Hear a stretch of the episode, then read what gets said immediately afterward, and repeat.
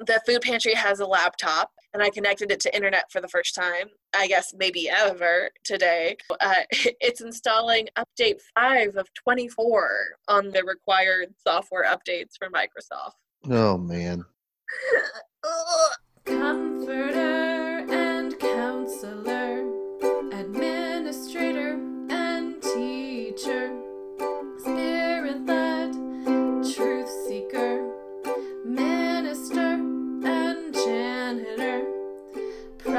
preacher, servant, leader, rector, reverend, deacon, elder. What the hell is a pastor? Welcome to What the Hell is a Pastor, a podcast about life in set apart ministry.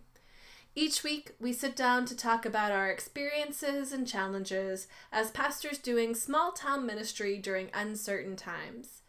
Join us as we try to figure out what the hell it is that pastors do and how to do it as best we can.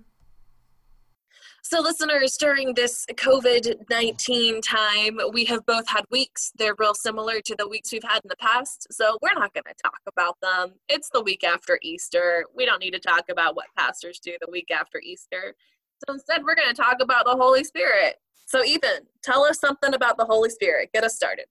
Okay. Um, how about something like a, a, a 90 second history lesson? How do you feel about that? Okay. Um, I remember being in uh, the Dietrich Bonhoeffer class with you, and I remember Josiah Young, Dr. Josiah Young, making a comment about um, Bonhoeffer's pneumatology, which is just the fancy word for theology of the Holy Spirit.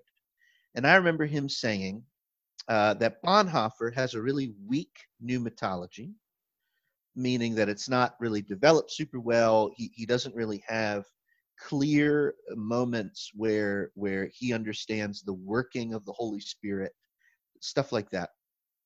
And then he said, but that's okay. I mean, it's not okay, but that's okay because most of Western theology has a really diminished theology of the Holy Spirit when you compare it to kind of the Christian theology of the East.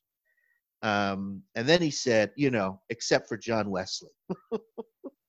and I uh, find that to be uh, actually rather true in that up until maybe the middle of the 20th century, um, there isn't a ton of what I would call really creative and and kind of groundbreaking, like like like new innovative reflection on the Holy Spirit. It seems to just be in the West a lot of um, kind of commentary on Augustine and his theology of the Holy Spirit, and and sort of a lot of restating of of some of those older ways of talking about it and, and maybe different keys. And and Bonhoeffer is, is as an early 20th century theologian is one who who also doesn't really reflect on that. Hmm. Uh, and and so like right around you know the kind of the middle of the 20th century with uh, um, some of the liberation theologians and um, folks like uh, Moltmann and and and folks who are who are discovering Eastern you know Orthodox theology uh, in their own language. Um, we now see this kind of movement in Western theology where where the Holy Spirit is really being reflected on in new ways and and are often being reflected on in like really exciting ways like from a feminist or womanist perspective or from that liberation perspective or or so on and so forth. So I guess the why why do I say all of this? I say all of this because I think that for many Protestants, um, the Holy Spirit uh, historically has not been a terribly active force in the way Protestants tend to describe things like creation, salvation, and like eschatology. Yeah. Like like it's one of those things that we kind of put over here because most Protestant ways of talking about that just uh, um, um, are are uh, uh, subject to that kind of diminished um, pneumatology that that doesn't have a ton of development. Um, so for what I mean by that, for example, is is if you are kind of a a a for for for the average um, North American uh, person who attends an evangelical church or a mainstream Protestant church or or a mainline Protestant church, um, you you probably understand salvation in an atonement in some way that sounds a little bit like Jesus dies for my sins on the cross, right? In some form or another. Um, and you have the ability to describe all of that without once talking about the Holy Spirit. Yeah. And um, where where in Eastern Christianity or in in you know in, in now more recent um, maybe developed Western theology, that is not what we do. Like we we are able to describe the Holy Spirit in different ways. Or if you're a Methodist and know you're a Methodist and and really paid attention in Methodist confirmation, you also are able to to use the to talk about the Holy Spirit a little better. That is my opening line. it's not a great line, but it's my it's what I'm using. yeah, no, and I think that's good because I think that um I think that most people aren't aware of the weakness of their pneumatology, right? Like it's just we're they they don't even know that they don't know what the spirit is doing or or like what they think the spirit is or what the spirit's role is or any of that kind of stuff. Uh, so I think it's good to kind of start off with that history lesson. Uh, yeah. So it's saying that like Methodists have a have a little bit better of a pneumatology if they paid attention in confirmation class. To me, that points to um, Wesley's understanding of grace and grace being kind of the the work of the spirit. Does that sound right to you? Is grace the work of the spirit or is grace something else? Um, I think I think John Wesley. It sounds right to me that that for John Wesley there is um, the outpouring of the Holy Spirit that kind of happens after the work of Christ on earth um, is sort of directly connected to the outpouring of of God's grace. So like like the first thing I think of is prevenient grace, right? Mm-hmm. And John Wesley's understanding of grace listeners, John Wesley spoke of prevenient grace, which is this sort of um, uh, what what you almost might call a cosmic dimension of Wesley's thought, where because of the work of Jesus Christ, now there is a a, a kind of constant um, overflow and outpouring of God's kind of healing and renewing and redemptive energy, uh, if you will, on the entire world. And so, uh, because of the work of Jesus, it is not possible for any aspect of creation to um, fail to be uh, to encounter God's grace in some way. Yeah, uh, grace it, is the prevenient grace is the grace that goes before. So before yes. you have been justified, before before you've had any type of conversion experience, or even before you're promised in baptism, God's grace is encountering you from the very beginning, whether you like yes. it or not.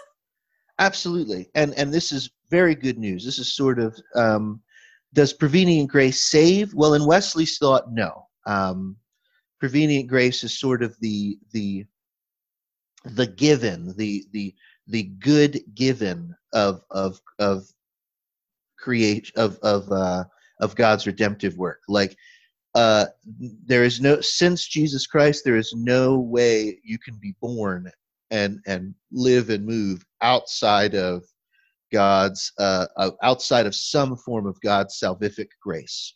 Mm-hmm. Um, and prevenient grace is the grace that prepares you for salvation. Right, right. Um, it, it's it's uh, the the thing that renews and and frees the will just enough to be able to be saved. Yeah. As as John Wesley might put it. And it and it feeds into uh, usually we talk about three types of grace when we're talking about Wesleyan grace. There's prevenient, justifying, and sanctifying. There's also a fourth one in there that's like converting or convicting grace. So the the grace that like makes you aware of your need to be saved, and then justifying grace that like enacts that salvation, and sanctifying grace, which is what carries us all on to perfection. And if I were to talk about it, um, I would say that like all like all that is the spirit to me, right? The spirit mm-hmm. is what is moving within us before we even know of God and know know that we need to be uh, justified, and the Spirit is the one that convicts us. Um, and justifying grace is tricky. I don't really know. I get very confused about that one. But I feel like the Spirit is involved in communicating that justifying grace to us, and then the Spirit working within us is is the process of sanctification to gain the mind of Christ. And so here, like for me, Moltmann talks about uh, pneumatological Christology and Christological pneumatology. Like he just ties the the work of the Son and the work of the Spirit together really closely, where you really almost can't talk about one without the other.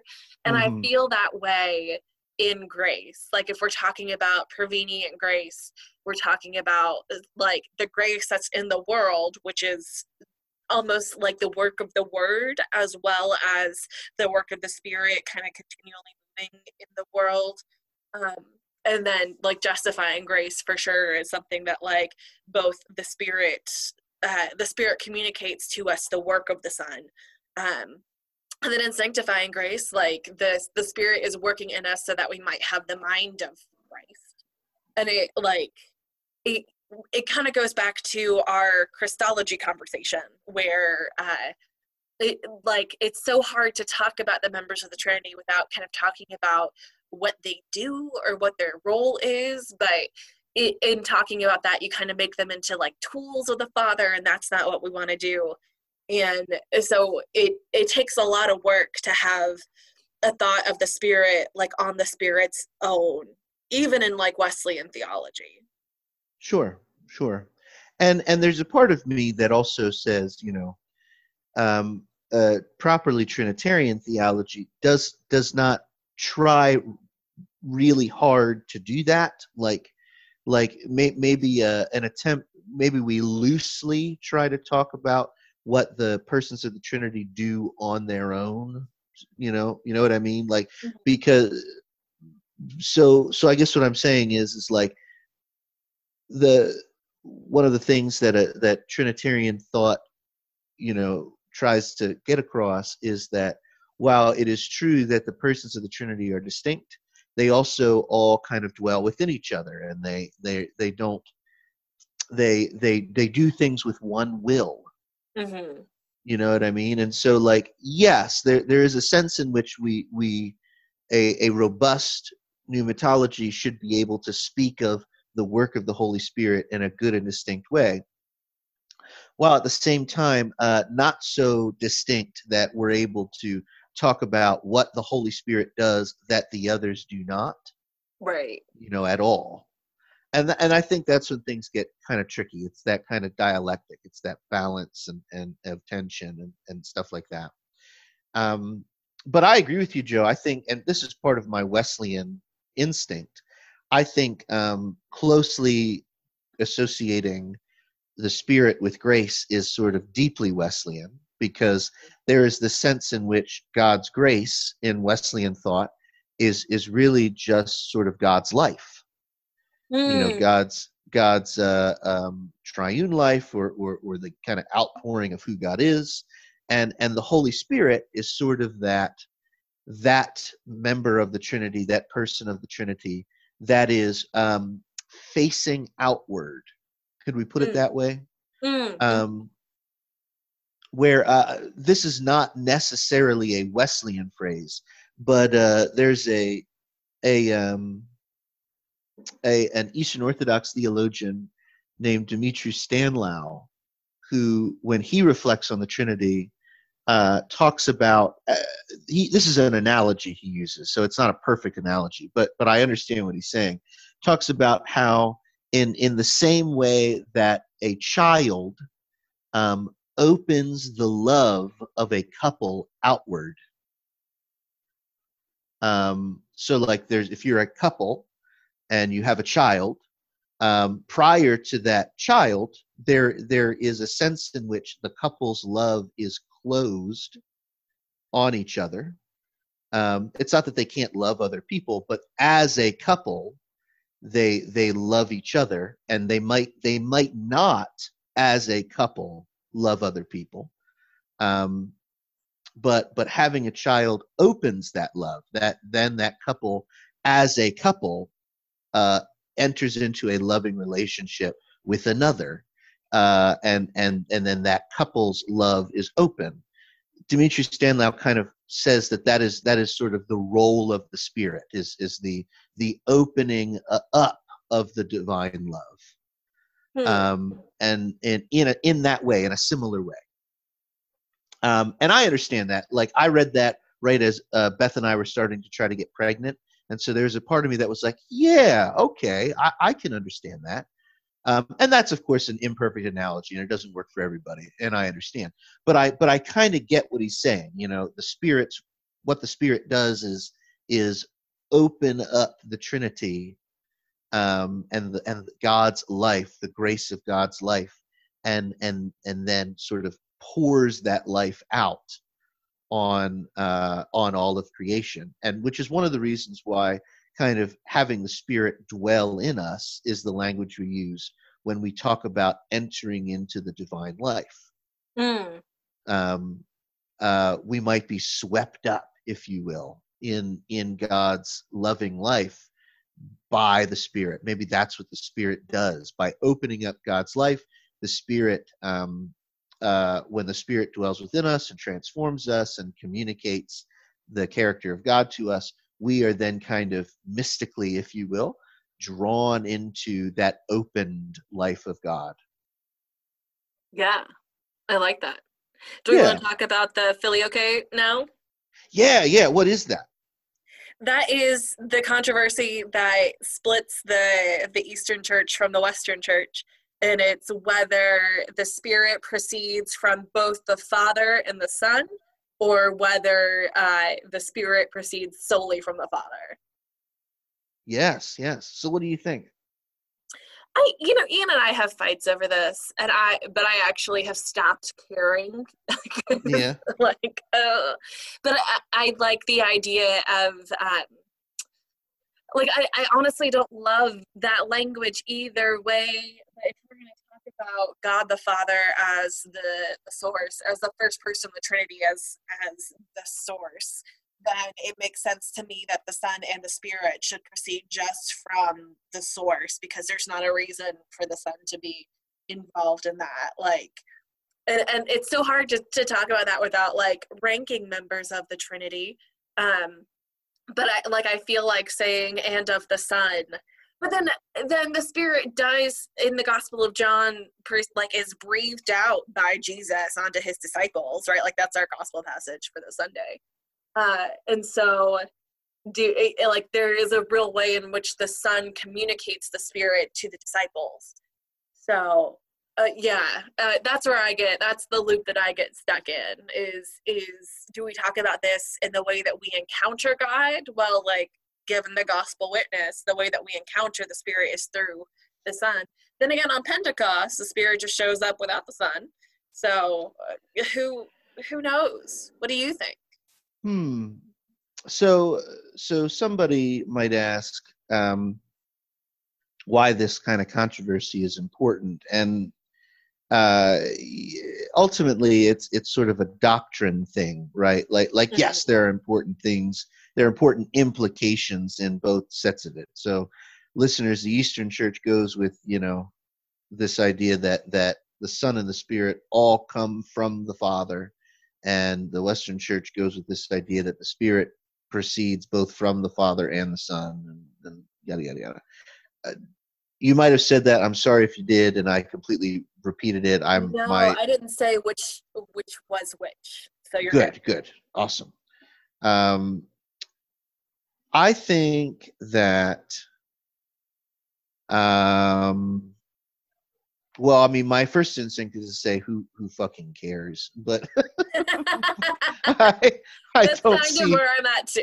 yeah yeah i don't see i i see why um too great of an importance put on the notion that the spirit proceeds both from the father and the son i can see why that would lead to a diminished Western pneumatology. Yeah. Maybe maybe that's my take on it. Maybe that's my hot take on it. I can see I can see how that idea has contributed to our Western Christian traditions diminish pneumatology because because it becomes difficult to see um, how the spirit is not a lesser part of the Trinity. Right. Now, now somebody I think can make the same claim on the other way.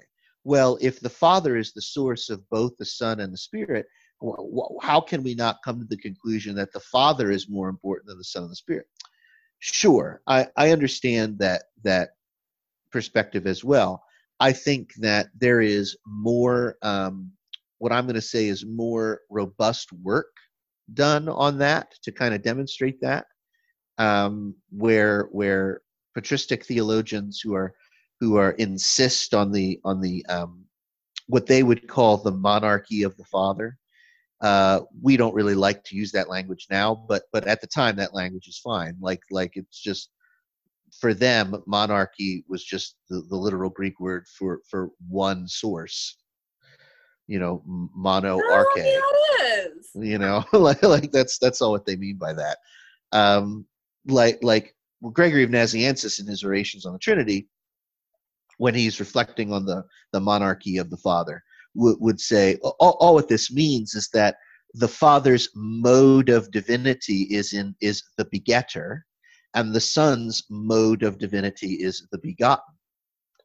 It, it, it's not it's not one is worse than the other because all of this happens in in an instant eternally. Like like does the father come first? No you've actually misunderstood. It's it, it's not a chronology right. you know it's it's the, it's a because it's just an eternal happening. Um it it just so happens that that that the father is um the source of the other two but that's just in terms of how we would understand the relationship of the persons of the trinity. Like like they're all eternal. They all are happen in an instant. The father doesn't come first in a chronolo- chronological order. It's just the way we do it. Um, i actually you see and once again like in order to talk about this i have to turn to eastern theology because mm-hmm. there's just not a ton of western theology that that deals with this well you know like like bulgakov a russian eastern thinker when he reflects on this talks about the father as um as as uh, god's uh, abyss that's the language he Ooh. uses the the abyss of of uh, what, how does he put it? Uh, the father is kind of the dark abyss you know the the the apophatic unknowing abyss. Mm. uh, and then the son as the begotten is the is the image of the father. And so the son is what the father looks like uh, even though we can't really gaze upon the father you know and then and then the the spirit is that which reveals the image, the light that shines upon the image. Um, uh, Bulgakov also, by the way, this is super nerdy. You, are the only one that's going to like this. Uh, Bulgakov it, it, it, also says that um, uh, the father, um, well, well, so there's this fancy word, listeners, called kenosis, which is this uh, Greek word that's found in the book of Philippians that Paul uses to talk about the incarnation, the the self. It, it, you can translate the, the word the the kenosis as sort of emptying, self-emptying, self-contraction, self-concentration. You know, and and Paul uses this this word to kind of describe, hey, when the Son becomes incarnate, this happens. This kind of this kind of mysterious thing happens in which the Son empties himself into the form of a human being. Mm-hmm. Bulgakov reminds us, points out very correctly, I think, that that remember um, the very act of begetting the son itself is a kenotic act. Ooh, oh, that's good. Oh, I'm isn't that cool? Yeah. And, and he he he said that in the 30s. You know, like like he this is like this is like you know X number of years before Moltmann was ever talking about kenotic Trinitarian, whatever. Like, Right. like Bulgakov as an Eastern theologian is like, well, the Father is kenotic too. Like, like the Father does things kenotically, you know.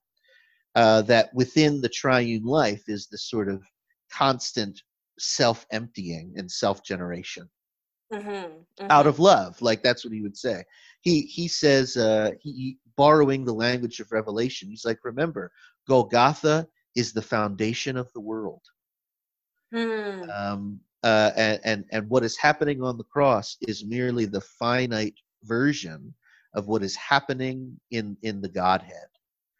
The the self-giving you know the constant self-giving even to the point of death. And uh and and it's interesting. I like bulgakov. I think Yeah, he's he's yeah. pretty sophisticated i understand about any at any given moment i understand about 65% of bulgakov because a lot of times i'm like what the hell are you talking about? But uh but he's another one that has a really robust pneumatology anyway Hmm. we're talking about the holy spirit. Um but yes that uh for bulgakov who who does not believe the spirit uh proceeds from the son and the father this is deeply important be, because um to hit for him this is what maintains the integrity of the trinity oh, and okay. so and so if the father and the son are both responsible for the spirit it becomes very difficult to a speak of the monarchy of the father Mhm. as as god's apophatic abyss right that's sort of the way um Bulgakov and and the eastern tradition tends to see the father. Um and it becomes difficult to speak of the spirit as having integrity as well as as its own procession that that comes out of the monarchy of the father. Um and Bulgakov would say it also obscures the son. Right. you know like, like it obscures the son as as the word as as having its own integrity uh, you know as as a true kind of aspect of the trinity and so like i i tend to be convinced uh by that but it's also to me not terribly important Okay. Okay. Yeah. So I I find all of this this conversation fascinating, but also not necessarily practical. You have to work to kind of make it practical. Like it's beautiful to contemplate, but it's not on the ground. So what do we what do we think uh, it looks like when a Christian encounters the Spirit or is like filled with the Spirit? Because that's a lot of um, a lot of Pentecostal theology is going to be like you need to be sanctified by the Spirit. The Spirit needs to be in you, and the Spirit produces these particular gifts. What's your understanding of what how we are changed by the Spirit? Um, I'm glad you asked because I so this is in my as I've become a pastor, this has I think been the most um, pronounced transformation in my own personal theology. Um, is my my turn towards the Spirit and towards sanctification. So, uh, to me, if a, if a human being is filled with the Holy Spirit, we see evidence that they are filled with the Holy Spirit in um, the ways in which their life uh, uh, produces uh, fruit. You know, I'm, I'm purposefully using a biblical term for this, like Mhm. produces the fruits of the Spirit, like like the virtues, if you will, um, and the way in which the shape of their lives and and the contours of the way their heart works and the way the you know the things they desire and and and the the habits that are developed the way all of those things um, begin to reflect and be in alignment with uh, the character of jesus christ. And so for me like holiness sanctification when the spirit dwells within us um, is really a christoform kind of a thing like Hmm. the the spirit the spirit um uh transforms. That's what it means i think for the holy spirit to be in our our lives or dwell within us. The spirit transforms us um in really practical and fundamental ways. And and I would say that that as that happens, when that happens, it it kind of naturally leads to um, really important encounters and experiences uh, with uh, God. You know, and that that part of that transformation also includes uh, religious experience. Mm. You know, with God. Um, there there's a, a, some really interesting work in Wesleyan thought and, and some different Wesleyan theologians uh, called uh, surrounding what what's called orthopathy, and so there is um, in you know in, in Christian doctrine we've got orthodoxy, which which means right belief, mm-hmm. uh, orthopraxy, which means right practice, and at Wesley, everybody loved orthopraxy. It's like orthopraxy is the best. I'm like, it's super important. I agree. Uh, and then in certain Wesleyan and Methodist circles, there's this development of orthopathy, which means right experience. Mm. Um, what would it mean for our uh, encounter and experience of God, mediated by the Holy Spirit, to be correct or good, you know, or or um, truthful? You know what I mean?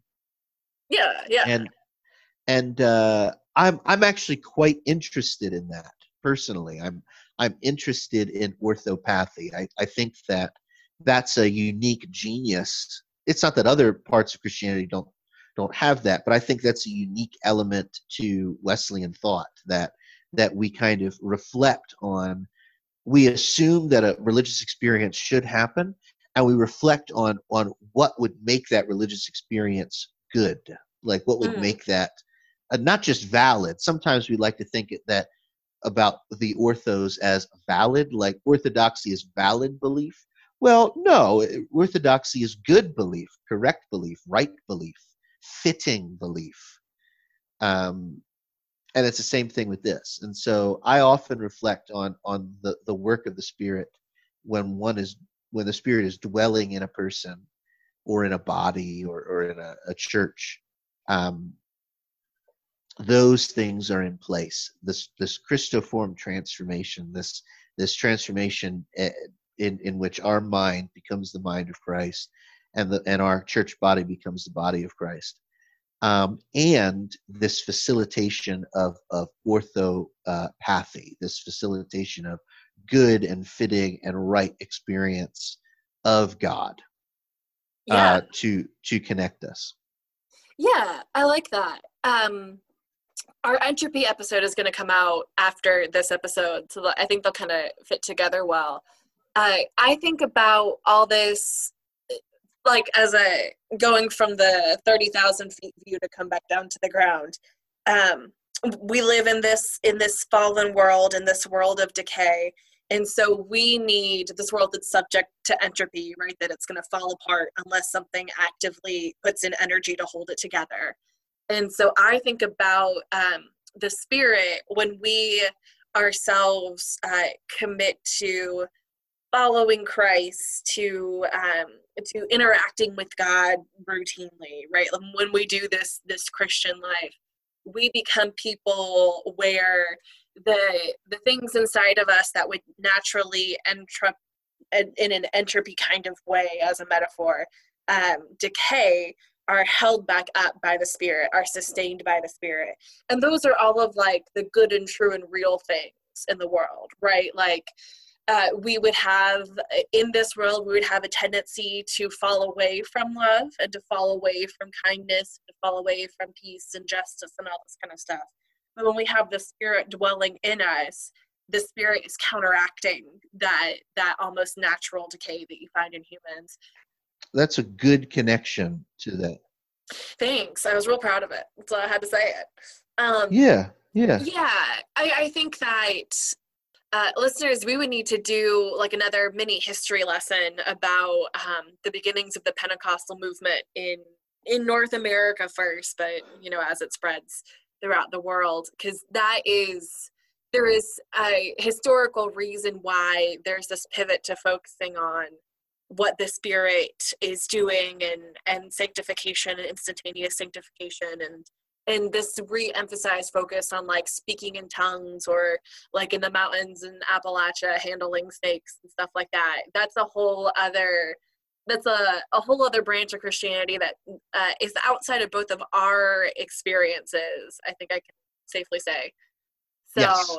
uh, and that i think when people think of the spirit and they think of being filled with the spirit they think of that um, what we experience is like modern day pentecostalism uh, or like even like evangelicals might say something like that um, but I, I, I, like the way that we've presented it that um, the spirit isn't necessarily as bombastic as it seems to be in in some of the more more modern north american presentations of it. Does that seem fair?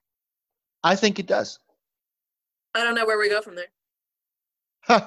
Um, I, I have an, a thought. Are, okay. are you ready? Yeah. Um, so there's this, I, I've talked about her before on the podcast. There's a, a British theologian named Sarah Coakley. Right. And, and she's very great. I, uh, and, and often writes in an accessible style. So if anybody is interested in reading Sarah Coakley, you, you should read her.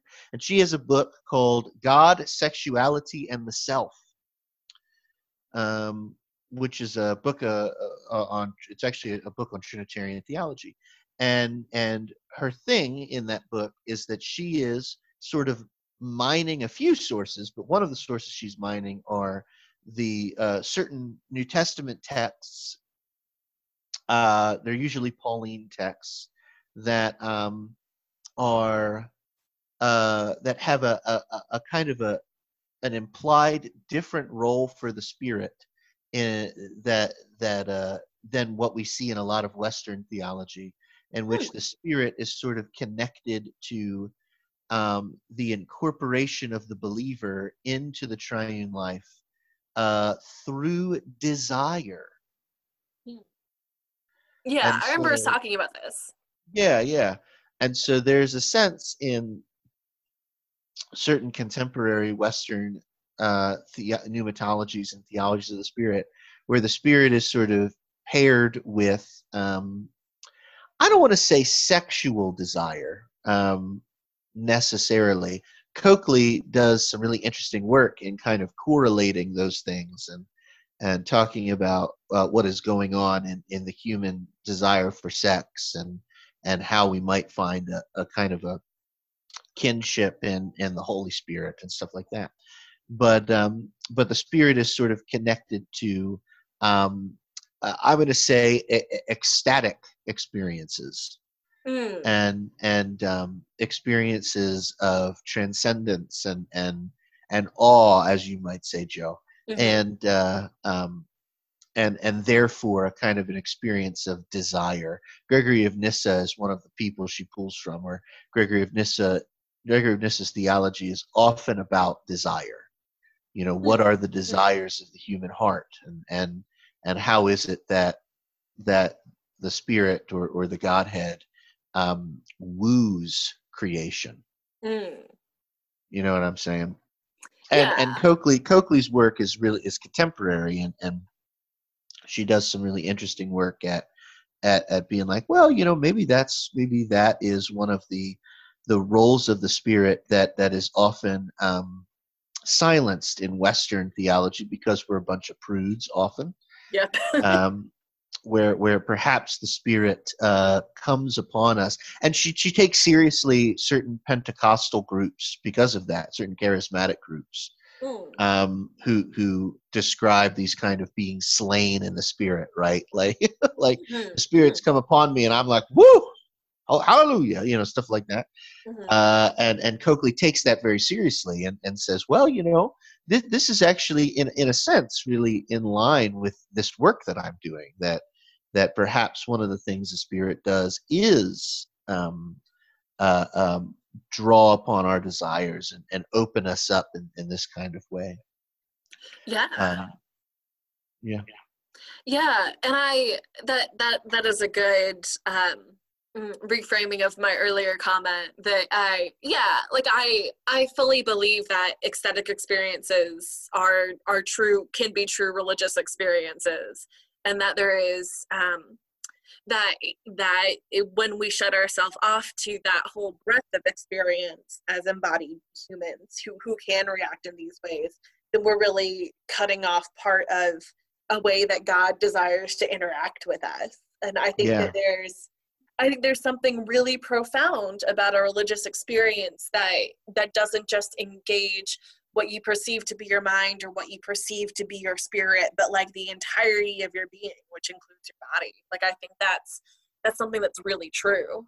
Um but i also feel that those experiences um come out of uh they're either spontaneous gifts of god or they are the product of um of long meditation not necessarily meditation of of sitting still and holding a posture and emptying your mind of things, but of like meditation upon God and upon the works of God and and all of the ways that we can interact with God. So there's um I don't know, there's a lot of people in the world who uh want to talk about uh, the spirit and want to talk about mysticism, and I just don't know that um, that all of the the people who desire mysticism these days are people who are doing the work of being a mystic.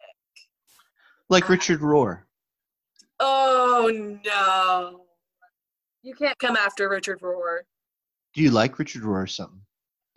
I, um, I I am often on the fence about Richard Rohr. but a lot of people get a lot of nourishment from Richard Rohr. Why are you gonna throw Richard Rohr into the bus? Nick is is uh, reading um, one of his books right now, and and just constantly tells me how much he hates it. Well, that's Nick. that is Nick, and I I love my dear friend, but he uh, I forget I forget the name of the book he's reading. Oh, the Universal Christ. That's the book he's reading. Oh yeah, the Universal Christ is not your not your best place to start with him. Right. Nick's like Nick's like it's as if some old white guy had the the Vedas or, or the Vedanta read to him once while he was not thinking clearly, and then said, "I've discovered a new religion." And I'm like, well, you know, I don't know, maybe. You know, I Uh, get that. Um, I get that criticism. That's uh, I'll let him have that. That's fair. but like, um, hmm, how do I want to say this? There's I. Richard Rohr presses that button for people of like there's more to Christianity than than just showing up on Sunday and then than just doing things. That there are actual practices that you can be doing to deepen your uh, interaction with God. And I, like I don't think that he's doing it uh, with a uh, with false or, or misunderstanding motives. Like I think that he actively tries to engage in in mystical practice. Um, but the universal Christ is, uh, you know, Nick's probably right on that. That that checks out. Um, because uh, uh, being a engaging in in mystic, mystic practices doesn't necessarily mean that you're going to come out with a clear and robust theology on the other side of it. There is i mean like i i think so much about thomas aquinas and and his vision at the end of his life where he says that everything he's written is straw and that like somebody who has spent the entirety of his life uh, trying to come up with a with a clear theological explanation and and just comprehensive understanding of god and then realizes that like there is so much more and it can't be expressed. Um like i i think about that a lot when i think about people trying to to lay down theological things that we always have to leave space for that that apophatic mystery piece of it. And it doesn't lend itself to being written down well. And i think that uh, part of part of how i understand the spirit to to work in sanctification and in, and all this kind of stuff is helping to lead us deep into that deeper understanding of god. Like like as mm-hmm. gregory Nyssa says in like the life of moses that it's moses inter, inter, encounters god in the burning bush and encounters god in light and in the pillar of fire and cloud. But like where moses really actually encounters god or gets to that like deeper level of god is going up on the mountain to get the commandments where it's it's darkness like it's Right, right. you're not seeing anything and um and i think that like the spirit is the one that emboldens us and leads us into that place of um deeper understanding that is that is darkness instead of something bright Yeah. Yes. Yes. I agree. Um, that's really powerful. I David Bentley Hart. I, Nick and I were just talking about this last night when he was complaining about Richard Rohr. Mhm. But but David Bentley Hart in his book uh, The Experience of God um, is reflecting on uh, encounters of God and like what you know the the history of Christian and and Hindu and Jewish and and you know what have you all kinds of religious encounters with divinity. And uh, he says that that the thing that the mystics have in common and and and this is true very much in the christian tradition and in others is um, when when mystics encounter the divine the first thing that they across the board say they experience is clarity hmm. you know oh sure like saint john of the cross also throws up you know and and and, and everybody like eh, or or like i think saint teresa of avila is like bedridden for like a week afterwards you know like like all this stuff but but the first thing that they experience across the board that they say they experience is clarity. They they go of course. It's so simple. It's all right there. You know what i mean yeah and uh, and and I think that's deeply in line with with what we say the spirit does. You know, the spirit doesn't bring uh, confusion. Mystery is not really confusion. mm-hmm. Mm-hmm. You know what I mean? Like like I think I think that's how you spot like like uh, snake oil. right You know, in our in our profession, right? Like in what we do. Like you spot you can spot snake oil by by folks saying that uh, you know they're they're giving you something that that helps you see how complicated it all is. I don't know, like like you go, oh my gosh, it's all so big, and I'm so you know what's really real. You know, it, wow, what an experience. I'm like, well, remember the first the first thing that the mystics have said over two thousand years in our tradition is that they encounter clarity. You know that that that it becomes obvious. The love of God is clear you know Yeah. the the the character of god is clear. Yes it's still that dazzling darkness right? That that the areopagite says god is god is one dazzling darkness you know like it's still that but it's also clear. It's also obvious like there there god is you know? Yeah. I like that. I do too well will you sign us off Yes, friends, this has been a, an episode of What the Hell is a Pastor?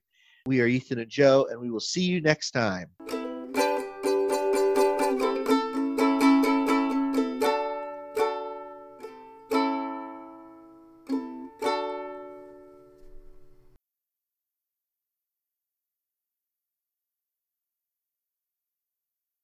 You know like i can just tell that like i'm grouchy about this but i'll get over it